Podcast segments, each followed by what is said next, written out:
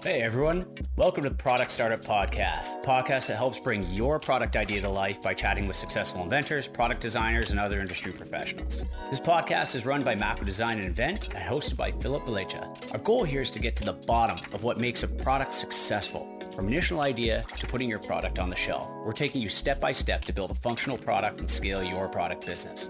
Now onto the show. The Product Startup Podcast, Episode 4. Welcome to the Product Startup Podcast, helping you turn ideas into successful products step by step. With your host, Philip Beliza. Hi, everyone, and welcome to the Product Startup Podcast. This is Episode 4. Today I'm joined by Brad Summey, the founder of Savage Jerky. Brad and his friends set out to create flavorful, spicy beef jerky that wasn't terrible for you and didn't contain ingredients that belong in a lab. They launched a Kickstarter in February 2014 and they exceeded their goal in less than 30 days. Today, Brad will talk about how he got started without any food industry experience and how they launched their Kickstarter. In two years, they had created three hot sauces, spice rubs, and 13 flavors of jerky. Brad is very transparent about his whole story, and I think you'll take away great tips, even if you're not looking to launch or grow a food product. So let's get started. Hi, Brad. Thanks for coming on the show. Uh, thanks for having me maybe you can tell people about yourself and a little bit about Savage Jerky and how you got to where you are now. We started the company out of the need for uh, spicy jerky. We were on a road trip in, uh, I think, late 2013, uh, watching, unfortunately, our Georgia Bulldogs get beat by Vanderbilt. Um, so we were in Tennessee and we were all sort of just miserable, a car full of me and my friends. And we were stopping at little mom and pop shops on the way back to, uh, to DC, where I was uh, at the time. And, um, we just couldn't find anything. It was all the same, you know, kind of big jerky conglomerate uh, shelves, even in the smallest of stores. So uh, we got back in the car at one point, and I said, "I'm just going to do this myself. You know, we can't we can't find anything that we're looking for, so I'll just figure out how to do it myself." And keep in mind, I'm doing technology consulting at the time, so it was kind of way off the beaten path. Right, no, nothing uh, related to cooking or anything like that. Literally nothing. I mean, I, I enjoy cooking and I I can handle myself in a kitchen pretty well, but uh, I had never made beef jerky. I'd never done anything. Uh, I've never I've never brought a physical product to market. I've brought plenty of digital spaces to market, but so everybody laughed at me uh, in the car, and we kind of shrugged it off. And so we got back home, and my family is notorious for getting me little trinkety things for Christmas, as I'm sure most families are. And I finally just I, I sent out a blast, and when everybody asked me what what we wanted for Christmas, and I said, if if anybody's going to give me anything, everybody just put your money together and buy me a dehydrator, a food dehydrator. And so everybody was kind of really bewildered by that, but uh, that's what they did. And in the Christmas of 2013, I got a I got a semi-commercial dehydrator, a, a, very nice, you know, residential version of a dehydrator, and uh, I just I made some really awful beef jerky.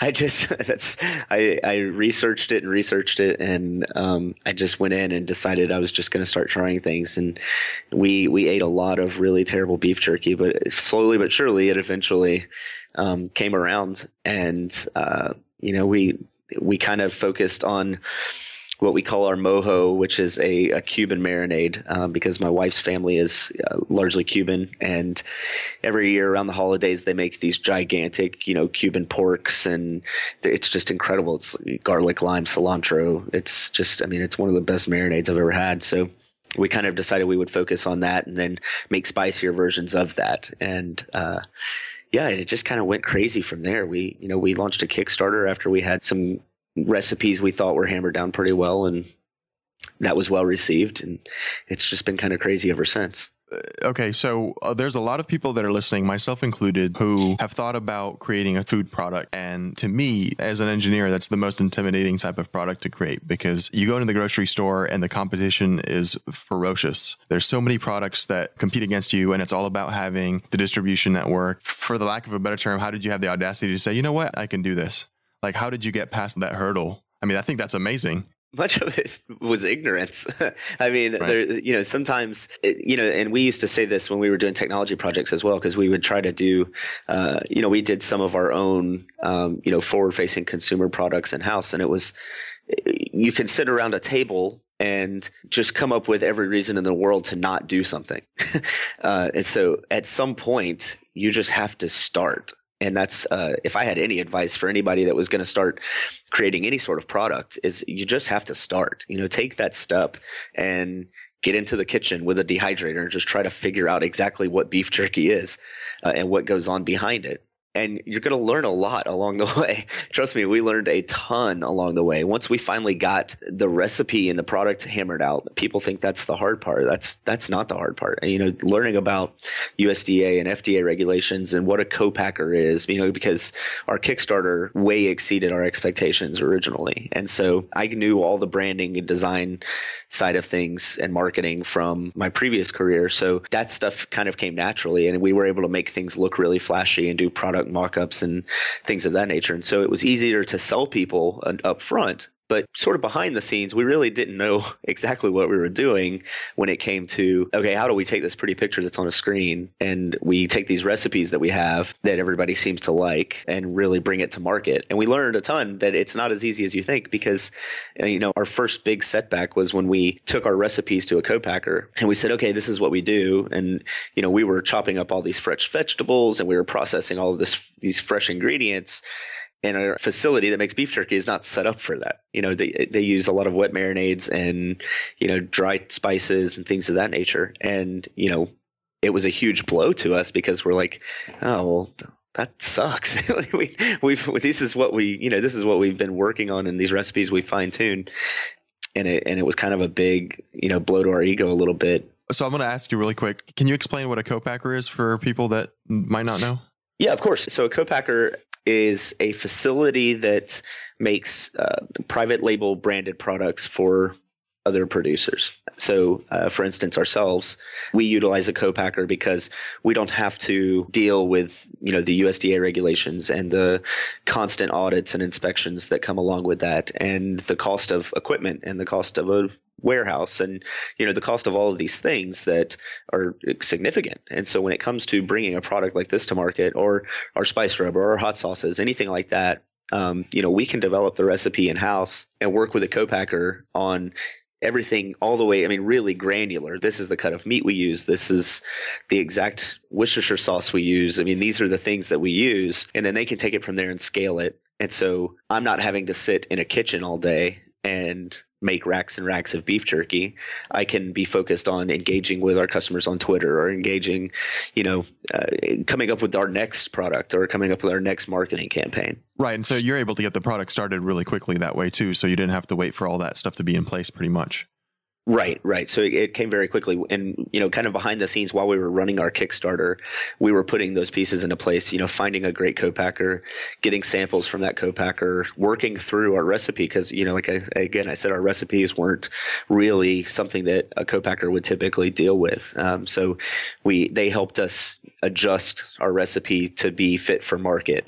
Um, you know, and we just worked back and forth. And the the key is to find a co-packer that you have a uh, you have a strong connection with, and uh, you know not every co-packer is going to be right for every producer. So um, so that was by far the hardest uh, challenge we faced was finding the right one. One thing that I don't think you've shared yet is that the premise behind Savage Jerky is that you don't have any preservatives; it's all natural. Did you have any pushback from people in industry or uh, maybe the co-packers to say no, there's no way that you can get an all natural product out? You know, it's actually been relatively easy. There was some initial pushback that was like, hey, you know, it's really tough to do jerky products or you know dehydrated beef products with some of these ingredients ingredients that you're trying to use and keep your costs to where they need to be in order to make a profit.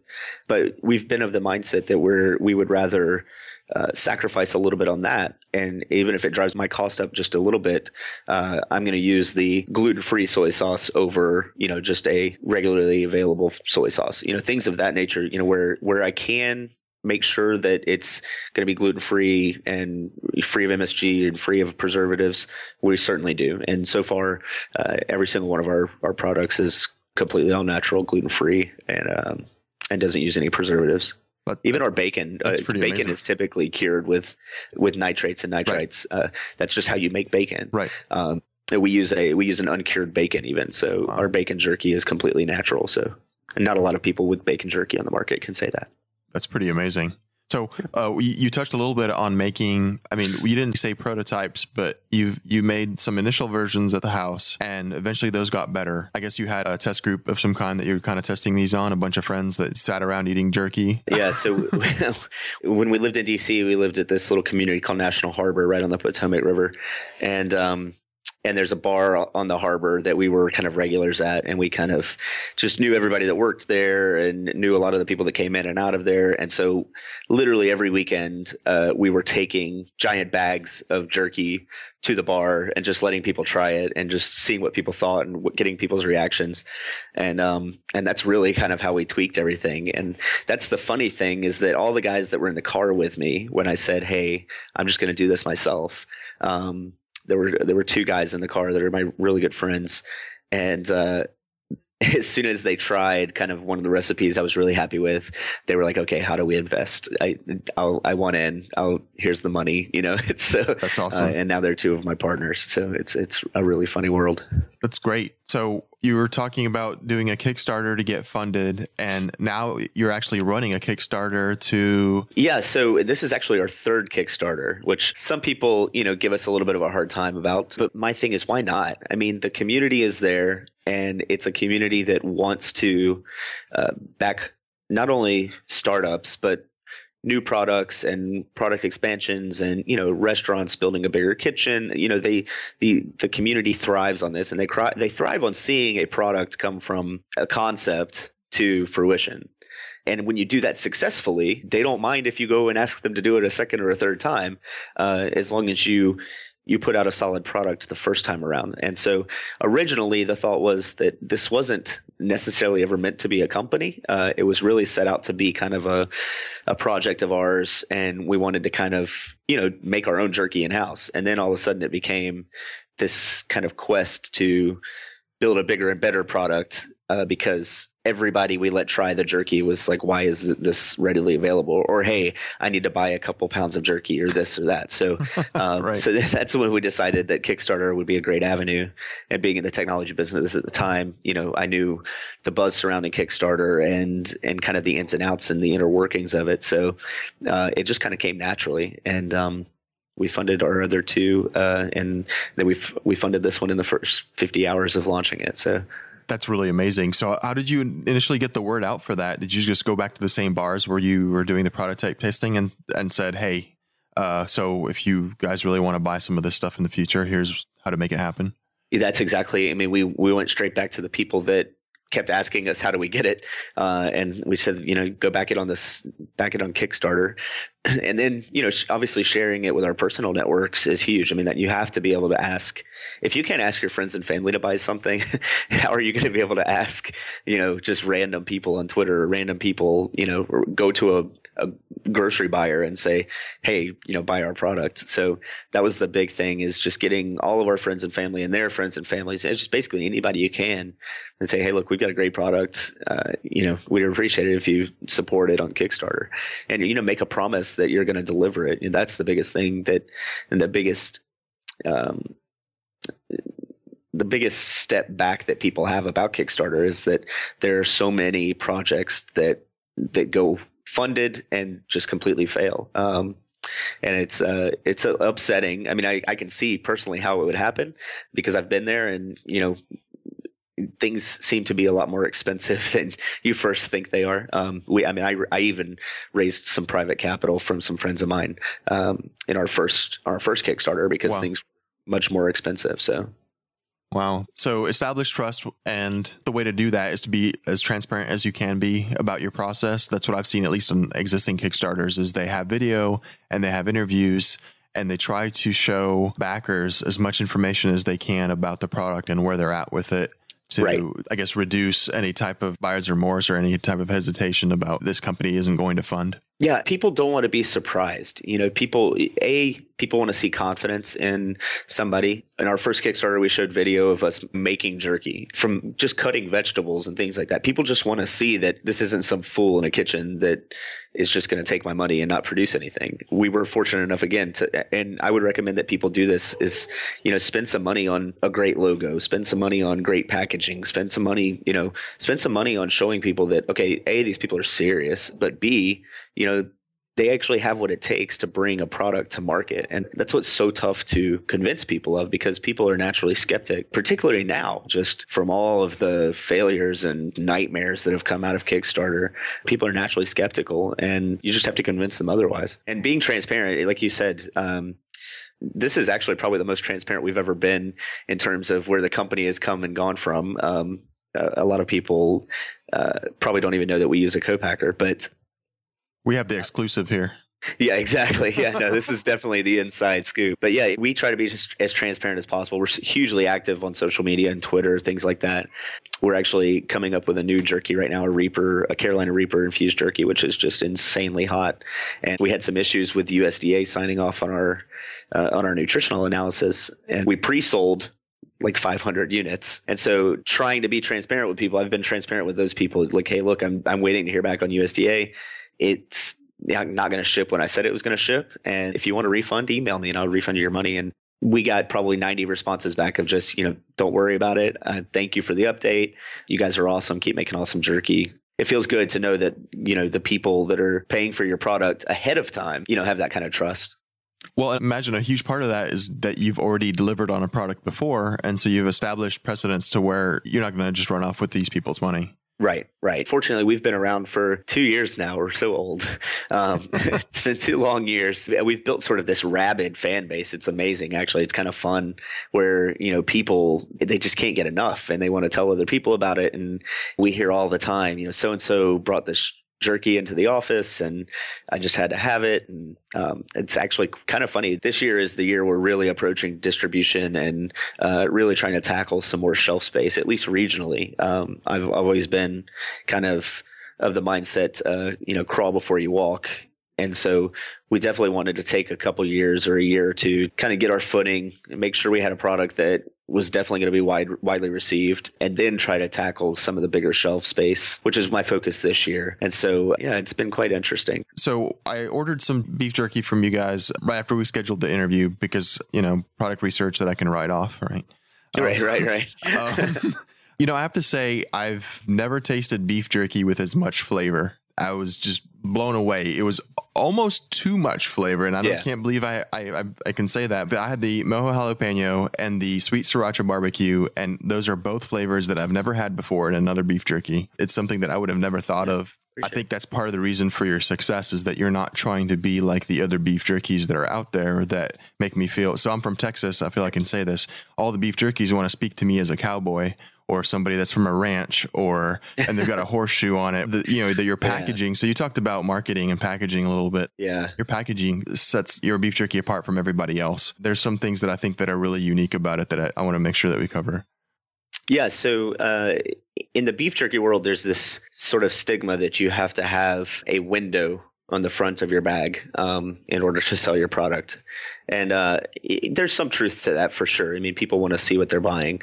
Um, and we do we have a window on the back of our product but when we came up with the brand we wanted something that was like you said totally different from really anything else that's out there and that's why we kind of went with this jet black package with really kind of bold typeface and bold colors and it's probably the one thing that people really comment on, at least initially, before they've ever had our product, is that how cool our package looks. Yeah. So I have to say that you obviously have a premium product here compared to other beef jerkies it sells at a premium price. I think it's safe to say that mm-hmm. it's it's a higher end beef jerky, right? Mm-hmm. And and it's probably justified by the all natural ingredients and the unique recipes. The matte finish on the bag actually stuck out at me because most of the beef jerkies have this like high gloss that you can see from across the convenience store type, mm-hmm. you know, finish to it. And this is almost the other way around where it's it's very simple and clean and you know use uh, sans serif fonts and you know it's, it's, very well designed and i like the uh, indicator on the front that tells you how much heat you've got mm-hmm. in your recipe you know one through four bars which is actually really good because uh, a lot of beef jerkies are, uh, you know, you see the window, but you have no idea what to expect from it. Right. Yeah. Well, and we were, you know, like I said, um, we were initially starting out by making spicy beef jerky. That was kind of our stick, if you will. You know, we wanted, uh, we couldn't find spicy beef jerky, so, Okay. um, you know, or spicy beef jerky that actually had A spice, B a flavor assigned. I mean, what is Uh, other than just sweet and spicy? Right. Yeah. What is, what is hot and spicy? What is sweet and spicy? I don't I don't know what that is, and so that's why we have very specific. You know, it, when it says habanero, we use actual habaneros. When it says jalapeno, we use actual jalapenos. We we did want to be different. You know, like you said, there's two different worlds right now in the beef jerky marketplace, and it's you have your commercially available beef jerky, which is you know, I don't know if I can say the the brands, but I'm sure everybody knows them, and then you have uh, your craft mom and pop beef jerky. And those are normally in a clear bag with a label on the front and that's that's all well and good but we knew we didn't want to be that and we knew we didn't want to be the corporate jerky.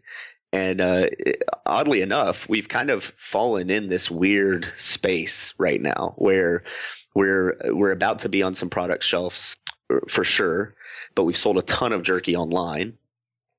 And uh, we've kind of carved out this weird area where we're not the mom and pop jerky with the with the clear bag with the label and we're not the corporate jerky that's on every uh, on every convenience store shelf. And so we're kind of in this limbo where uh, i think we're going to be able to compete with some of those some of those larger brands. Uh, even from a price point we are a little a little bit pricier but even even in a C store setting, you know, a bag of some of those other jerkies can run you anywhere from six seventy nine to seven fifty nine. So I think we'll still be able to kind of get in there for sure. No, that's really exciting. So, can you talk at all about sales in the last two years, at least to the point of saying that you're able to, you know, live off of this business 100% of the time, or is this something that you do on the side? Or Uh, yeah, so myself and my wife, Michelle, we both work full time for the company. And we'd started that actually just after our first year. So we've been paying ourselves for over a year now, which is uh, still kind of crazy for me to say because this was never supposed to be this. But, um, but you have to, you know, we have a, a 16 month old mouth to feed and we have a house to pay for. And, yeah, so we've we've been fortunate. We don't take a ton of money out of the business, and I don't recommend that people do that. Obviously, initially, especially something that's as cash intensive as a product, where you're always having to cycle cash back into inventory and into new things, and you know keep interest in marketing. So we pull out only what we need, and we've been very fortunate. But that comes from the fact that we've just online, you know, we've provided jerky to over fifteen thousand customers. wow, Yeah, in just two years, and with very little marketing in terms of display advertising or anything like that. We do some retargeting ads on Facebook. That's really pretty much our marketing budget, and those are very, very effective. But yeah, I mean, we've done twenty thousand orders. I'm just trying to p- take a peek at our dashboard over here. Twenty thousand orders online in two years. that's really amazing. You know, I looked at your Facebook page and you have like mm-hmm. 7,000 likes. So that's one in every three people that buys your product likes you on Facebook. Yeah. That's ridiculous. Yeah, 7,500 followers on Twitter and almost 7,000 likes on Facebook. And we have 130 something five star reviews on Facebook. so it's, uh, so, and we only have 130 something reviews total. So I'll let you guys do the math. Well, so talk about that for a little bit. So you said most of your sales were, or all your sales right now are online? Uh, the majority of them are online, and I was kind of getting into the distribution thing earlier, and I lost my train of thought. But we don't really, we until this year, we haven't really started chasing down store shelves. Everything has come to us, which you know, not to sound condescending, it's just that's what has happened. Is people have given the jerky to a friend, or you know, taken the jerky into their local store, and it's like, hey, do you guys carry this brand? And then whoever runs that little store will call us and say, hey, I need to, I need to stock your stuff, and you know, we probably have I want to say 15 to 20 stores across the country, you know, carrying our product just because they reached out to us and just had to have it. So um, we've been very fortunate on that side of things where our wholesale accounts have just kind of fallen in our lap, quite literally. That's really great. You know, I think one of the challenges that I'm thinking about right now is that typically the margin on retail is at least, you know, let's say 50, 30 to 50%, right? So if you're a supplier and you're giving a product for $2, the uh, C store wants to sell it for four. How are you able to manage that with your product when you're now you're going to have to eat into that margin to distribute it? Has that been something that you've been able to absorb because you've got decent margins, or is that uh, you've figured out a way of negotiating with volume or something else? Yeah, so we have decent margins. You know, jerky is expensive to make. That's why it's so expensive. You know, people are like, why is beef jerky so expensive? And I'm like, well, you take a one pound chunk of steak and then you take all the moisture out of it and then you weigh it again and you sell it by that weight. You're trying to explain that process to people is kind of um, befuddling sometimes because people just don't understand why it's so expensive, and um, it's because you're drying out all of the product. So we definitely are going to have to compensate with volume. It's we're definitely a volume product. There's no way around that. You know, it is one of those things where you have to look at it at the end of the day. Do you want to lose a potentially high volume contract over 50 cents a bag or do you make 50 cents a bag but you sell 200,000 units a year you know with one retailer I know what I would choose sure. especially in my position where my overhead is somewhat low because I utilize a co-packer so I don't have to pay all of those employees and pay the gas lights water on all of that equipment and the building. I don't have to pay all of that. So we're kind of in a position where yes our margins are a little slimmer because we are paying a little bit more to produce the product um, both from a recipe and a, a, standpoint and the fact that we utilize a co-packer. But um, it makes it that much easier for me to say okay you know if i make x amount per bag for this contract and they're going to do you know 200,000 bags a year I mean, why wouldn't I? That's that's right. more that's more of my product in more people's hands. Uh, more than you can sell on the website. So yeah, exactly. So it's right. uh, because it is a it is a convenience product we're completely blown away that people order it as much as they do online because then they have to wait for it, you know, a couple days, three days to get it. When it's really something that you're walking through the grocery store and you see a bag of jerky and you're like, okay, I, I want some jerky right now. You know, it's, so it's uh, to overcome that has been awesome. But acknowledging that and and knowing that you know it's they're certainly going to eat into our margins to gain distribution, but we'll be all the better for it for sure. That's a great point.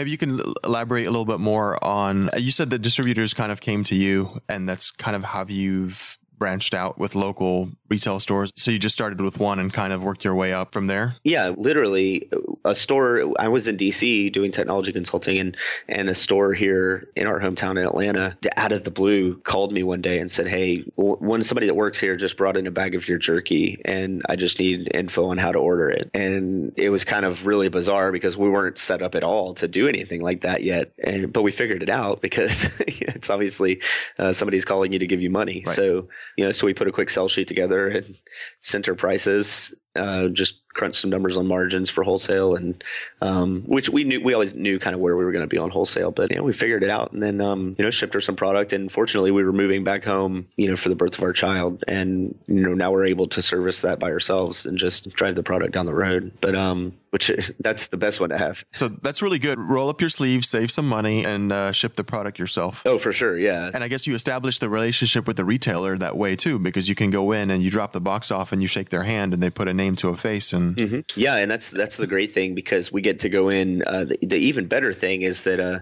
this particular store, Buford Highway Farmers Market, it's a pretty well known international supermarket here in, in Atlanta.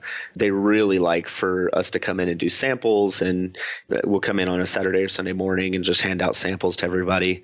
And that's a great. That's that's probably the most rewarding piece of it for me is actually seeing people try the jerky, and uh, and you know, okay, I'll take a bag of that. I'll take a bag of that. And it's even today, it's been two years now. It's just still bizarre to me, you know, to hand somebody a product off the shelf at a at a supermarket that you know that we built and and have them walk away. It, a funny story, really quick. We were at we were actually doing these samples, and this this gentleman and his wife come up and they try a piece, and they're like, "Oh, that's pretty good. That's pretty good." And then they walked away for a second. They came back and they tried another piece. Like, that's really good. And I was like, well, can I get you a bag? You know, this is the price and everything. And they were like, oh, sorry, we're, I mean, we're vegetarian. It's delicious, but we're vegetarian, so we can't actually buy any. And I'm like, okay, that's a head scratcher to begin with. But they're starting to walk away and I see them stop and they come back and they're like, okay, we have to have a bag. so I'm texting my friends. I'm like, we literally just sold beef jerky to a vegetarian. So, that's amazing story. Thank you for sharing that. All of that is actually a great story. You know, I know somebody that's trying to get into a grocery store now and they're kind of caught between working with brokers and distributors because sometimes it's hard to get the attention of a buyer at a store. Mm-hmm you had people pull your product through into the store or did you approach the buyer directly for actually for i would say 90% of if not more of the of the wholesale accounts we have right now they have reached out to us Wow. and said, Hey, so and so gave me your product. I'd like to put it on the shelf. And so we've been very fortunate. Now, too, we're talking about smaller grocery stores, smaller gourmet uh, boutique shops, things of that nature. Non chain. Yeah, non-chain type things. This year, we've really started sort of trying to hustle things to smaller chains where we're not trying to take on Walmart or anything like that, obviously. A lot of people don't realize that Walmart is just insanely big. People don't realize exactly how big they are. Uh, everybody has dreams of their product being on one of their shelves, but then you realize that you can only do 50% of your business with Walmart and they're going to order hundred and something truckloads uh, for their first order. Right. then you start looking at how much business you do. and they're going to hammer down that realize- price until you have like barely any margin. Oh yeah, it's just just yeah. I mean, you'll have pennies, but it'll be a lot of pennies. Right. So that is the that is the one thing you have to keep Right. in mind. So yeah, we're trying to get some smaller grocery chains, things like that, and kind of test the market because a lot of those places require that you have a distributor in place. And right now we self-service everything. You know, so it'll be a good for instance there's a there's a chain of six stores in Washington that we're we're working with right now because they're they're really interested in the product. It'll be kind of one of our first steps into distribution, which is a little frightening, but it's not a, I I know it's nothing that we can't probably tackle. So it's just, uh, you know, trying to make sure that you, like you said, can you, like you can take a beating on your, on your price points a little bit. Just know in the back of your head, as long as you're making Something. some pennies, yeah, as long as you're making something, uh, at, especially this stage of the game, if you can get on six supermarket shelves and still make something at the end of the day, you know, that's the kind of things you have to do. And, and early on, you just have to get out there and whatever you can make, you make it, and and you're just happy you made it, and just know that that's more hands. You never know who who's going to pick it up. That's the thing. It's these people that order from us online, our customers. I never know. I, every bag of jerky I send out the door is like a little soldier, and I never know where it's going to go Right. and what it's going to bring back. You know, and I just kind of have that outlook. Yeah, it's been pretty fun so far. That's really smart. There's a the saying that pigs grow fat and hogs get slaughtered. Yeah, no, for sure. Kind of got to grow your footprint, and that, that's been our focus uh, so far, and it continues to be our focus. And there is a great story about the founder of uh, Bear Naked Granola and how this girl worked for six years making granola out of her college dorm room oven, and then sold to Kraft for sixty million dollars Wow. after six years. And, and you know, it's just Wow. her story about hustling local grocery store shelves and making sure people were picking up her granola instead of the other guy's granola. And, you know, it's just, you just got to get out there and grind. And, you know, eventually something's going to pop. You're going to be in every store that you wanted to be in, or, you know, one of the big guys is going to say, okay, we've had enough of this and snatch you up. So, Well, I think you have a really amazing story. I mean, uh, again, kudos for for creating a product with such high competition and being successful at it. I think that's amazing. appreciate that. Thank Can you maybe talk a little bit about some times when something didn't work out quite well or Oh, which, which one? Which one do you want to hear uh, about? I know there have been some times where I've been ready to throw in the towel and I'll sit on the couch with my wife and she'll sit down and say, okay, why are you doing this? What's the goal here? And I'll say, okay, this is the part of me. This is a core belief of mine that this has to work. And she said, so why are you giving up? But it's really hard to, to keep that positive uh, mindset all the time. And especially as a small business owner to compete against the big guys. Yeah, there have been times where we've had setbacks and and missteps, and there are a lot of outside forces at play. Obviously, from package production to actually getting product delivered and things like that, you can't always control. And so again, that comes back to the the transparency thing, where you know, as long as I communicate that, I I get more stressed out than my customers do, uh, like all the time. You know, for instance, this Reaper thing I was discussing with you, you have to just put it out there and say, look, this is really beyond my control, uh, but don't pass the buck. Own it. I mean, it's our company at the end of the day. And, you know, here's the options. But uh, there have been so many times, especially when it comes to cash flow and things like that, when you're running a, a, a cash intensive business that requires a lot of inventory.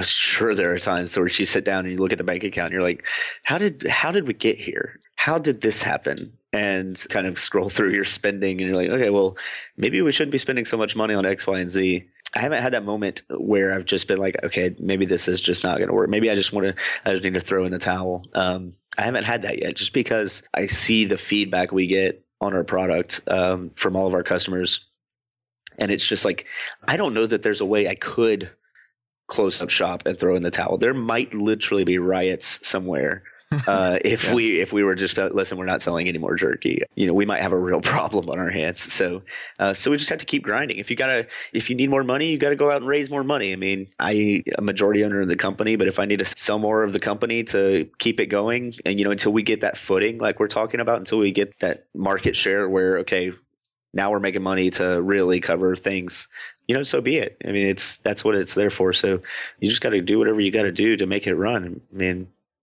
right. A smaller chunk of something big is worth more than a chunk of something that failed right? Yeah exactly. didn't make yeah. it. Yeah. So might as well keep going. You talked about cash flow a few times now I feel like people rush from idea to manufacturing really quickly without testing. Mm-hmm. That's in my observation. Mm-hmm. And the second is, I think, on the funding side, is not making the proper assumptions around funding in terms of expenses and revenue. Like people think they're going to scale up in a faster fashion or maybe they misrepresent some of their expenses and and because they're not managing their cash flow and their bills to vendors they end up in trouble so can you talk a little bit about some of that yeah, it's a constant balancing game. And uh, I'm admittedly not always that great with it because I just always want to be pursuing the next project. I'm kind of that kind of guy. You know, we'll go from we have four different flavors coming out right now that we're working on. The three originals that we're doing for Kickstarter, and then our Reaper jerky. But I'll be sitting around and like, well, oh, we can make a Reaper hot sauce, and so we'll tease that on Twitter, and it's like, okay, but you know, there's dollars that are associated with that, and so we still have to sell all of the jerky we already make. So it's like a constant. You know, sometimes I I battle myself where I'm like, oh my gosh, this would be so good, and people are so receptive to it. You know, the Reaper thing came out of kind of the blue and we ended up pre-selling 500 bags. And that was just because i just cut it off at 500 bags. We actually sold 550 because i got so many emails like oh my gosh i missed out on the pre-sale that we just made 50 more available. Again it's that crawl before you walk mentality that you really should have in in terms of don't bite off more than you can chew. Just pace yourself. It's tough to say this with uh, with my technology background sitting on my shoulder is you know you're not racing anybody. And sometimes you are but uh you've got to finish the race one way or the other. So whether you know if you don't finish it doesn't matter if you finish first or second. So you definitely have to pace yourself and not get ahead of yourself and and make sure you do things r- the right way and make sure you have a product that people are going to want to buy. Um, that was the big thing for us is that i could put just really terrible jerky in a really flashy package and people might buy it the one time but uh you know they're not coming back. And you know we have about a a 30 to 40 percent customer retention rate. So um, that's huge. yeah so yeah. you definitely want to make sure you have a have something that's a quality product before you rush it to market. Great points. So as we're starting to wrap up the show a little bit can you talk a little bit about things that is the most valuable when bringing a product to market? Maybe just one tip to help everybody you know help their product succeed one tip.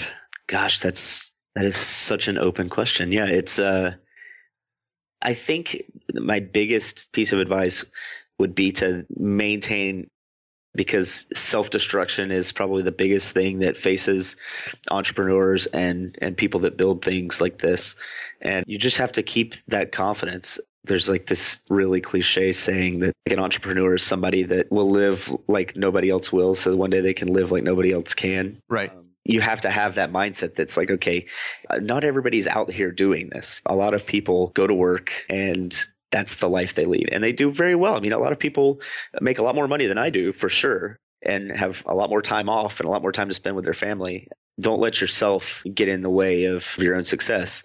And in that same vein, don't let perfect be the thing that hampers you. Like I said, we used to sit around tables and just beat a product to death and it would never go anywhere just because we we let perfect become evil and it was always the stumbling block. At some point, you have to start. Right. That's my biggest piece of advice for anybody. Is at some level, you just have to jump in and, and get your feet wet and hope for the best. You'll learn how to swim, but you have to jump in first. So that would be my biggest piece of advice. I see it all the time on Reddit where, you know, people are bouncing ideas off of these forums and, and these social media things. Oh, this is my idea, guys. Like, tear it apart. Everybody goes and tears it down. And then the guy comes back a couple months later and he's like, here's my idea. You guys, this is where we were two months ago.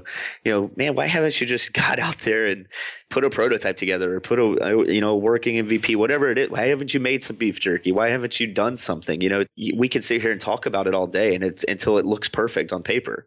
At the end of the day, once you launch it, it might still be trash. So you're never going to know until you just dive in. And that would be probably my biggest piece of advice. Great. No, that's perfect. I totally relate to analysis paralysis being an engineer. So, uh, we have to look out for risk and failure mm-hmm. and all these other things. And if you stack everything up, then all of a sudden nothing is ready. Yeah, so exactly. I could totally appreciate that advice. Can you maybe talk a little bit about what you have going on now and where people can find you and if you've got any new products that we should look out for? Yeah, so I, have mentioned it a couple of times. We have a Carolina Reaper infused beef jerky coming out that is just insanely hot. Um, one of the girls that works in our kitchen tried it when it first came out when we were doing testing and um, she said she blistered the roof of her mouth. Comes with a warning label. We don't do warnings. We don't do signatures. we don't do waivers.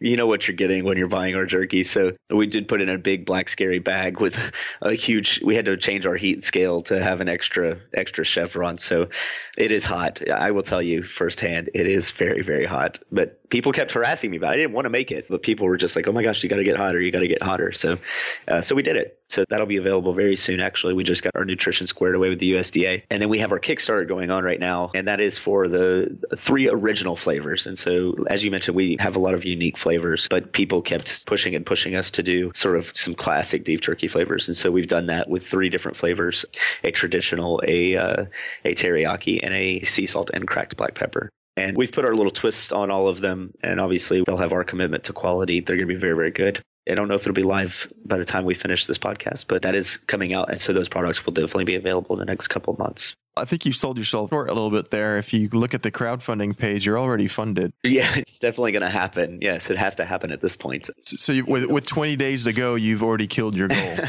yeah, that's true. Like I told you, we have a really rabid fan base it's just insane. Yeah, we do a, lot of partnering with video gamers, and I don't know if you're familiar with a website called Twitch. Yep. Yep. Okay. Yeah, we do a lot of partnering with a lot of streamers on Twitch, and it's been a great uh, source of marketing for us. But those guys, and you all know who I'm talking about on Twitter, they are just, it is just a rabid, rabid fan base, and it's awesome. You know, we send out a tweet, and a couple of our streamers retweet it, and then it's all of a sudden, you know, 50 hours later, you've raised over $12,000. So thank you to thank you to all of okay so i yeah i can't let yeah. you go now. Originally we are going to wrap up the show now but now that you right i know. I, I forgot all about i forgot to mention twitch. And they would crucify me if i left them out by the way.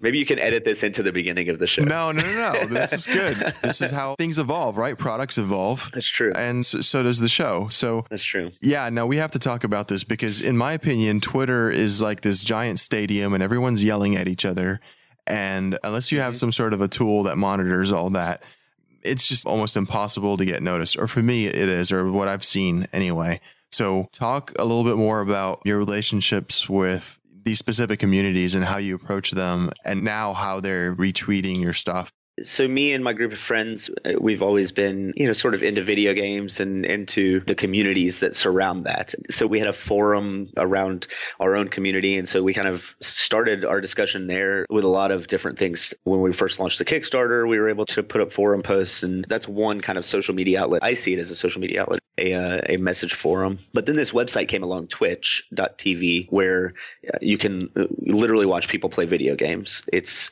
one of the most fascinating and bizarre things at the same time where these uh, these guys, these young kids, are making a great living for themselves and building a great community for themselves playing video games. And people can go there and watch and interact through a chat function and really kind of get to know the entertainer or the content creator.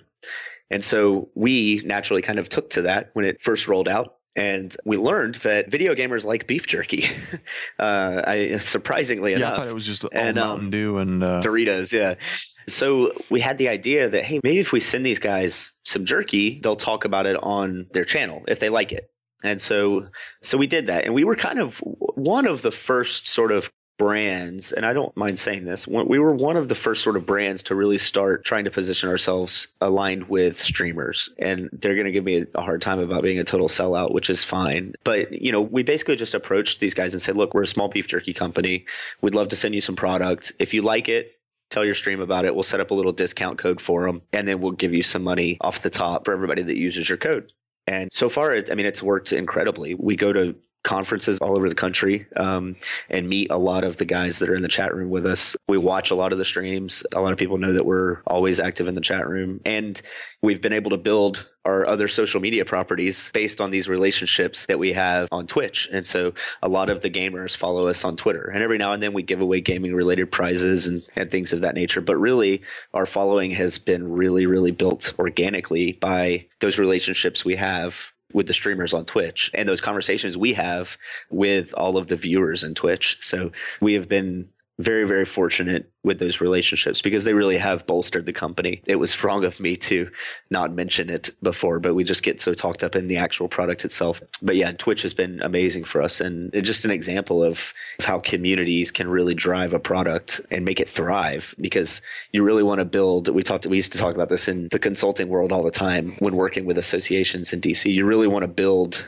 almost like activists for your brand. You want to build evangelists for your brand. So it's those guys that are taking the jerky and taking pictures of it and putting it on Instagram or taking pictures of it and putting it on Twitter and really sharing the excitement that, you know, their jerky showed up in the mail. And um you know, for that, it's not really cool for us to see, but it's money. I mean, it's real dollars that, you know, anytime somebody shares your brand and somebody says, Hey, you know, that, that actually looks pretty good. I'll go try it. Or even if they go check out your website and now you're able to remarket to that person through the advertising channels that are available facebook twitter um, whatever it is you know that's that's extremely wow, powerful that's, that's, really amazing you know that you basically created a second audience or another group just based on those types of relationships so that's that's huge Mm-hmm. Um, thank you very much for sharing that. You know, I think we could probably talk for another 30 minutes on marketing. I know, sure. Um, actually, so yeah. I'm hoping that maybe a year from now you can come back on the show and we can start talking about some of the new products and get into more detail about marketing. Yeah, I was actually just going to say, it was like maybe I'll come back a few months or a year from now and, and we'd see where we're at and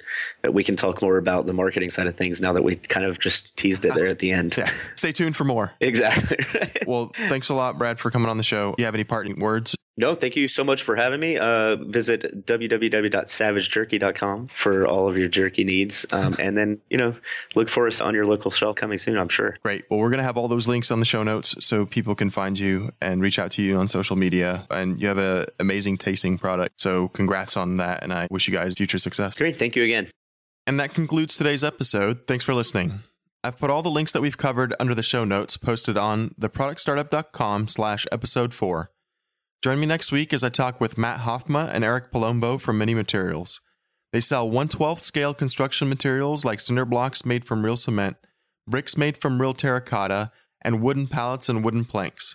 They even have concrete mix to help anyone build realistic models. One last thing if you like this episode and you want to see more like it, or if you want to see something completely different, please leave me a review on iTunes by going to theproductstartup.com/review. I really appreciate your support. I read all the comments and questions, and I try to incorporate them into future episodes. Reviews also help me get new guests on the show. So until next time. Thank you for listening to this episode of the Product Startup Podcast with your host, Philip Valitza. For more great content and to stay up to date, visit theproductstartup.com, your guide to getting there.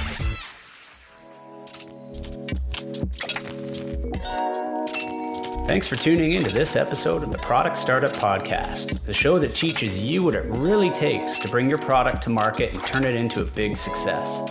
This podcast series is brought to you by Mako Design and Invent, the first firm in North America to provide global caliber end-to-end physical consumer product development to startups, inventors, and small product businesses. If you're looking for product development help on your invention, head over to makodesign.com. That's M-A-K-O design.com for a free consultation from one of Mako Design's four design studios from coast to coast. Thanks for listening and see you next time.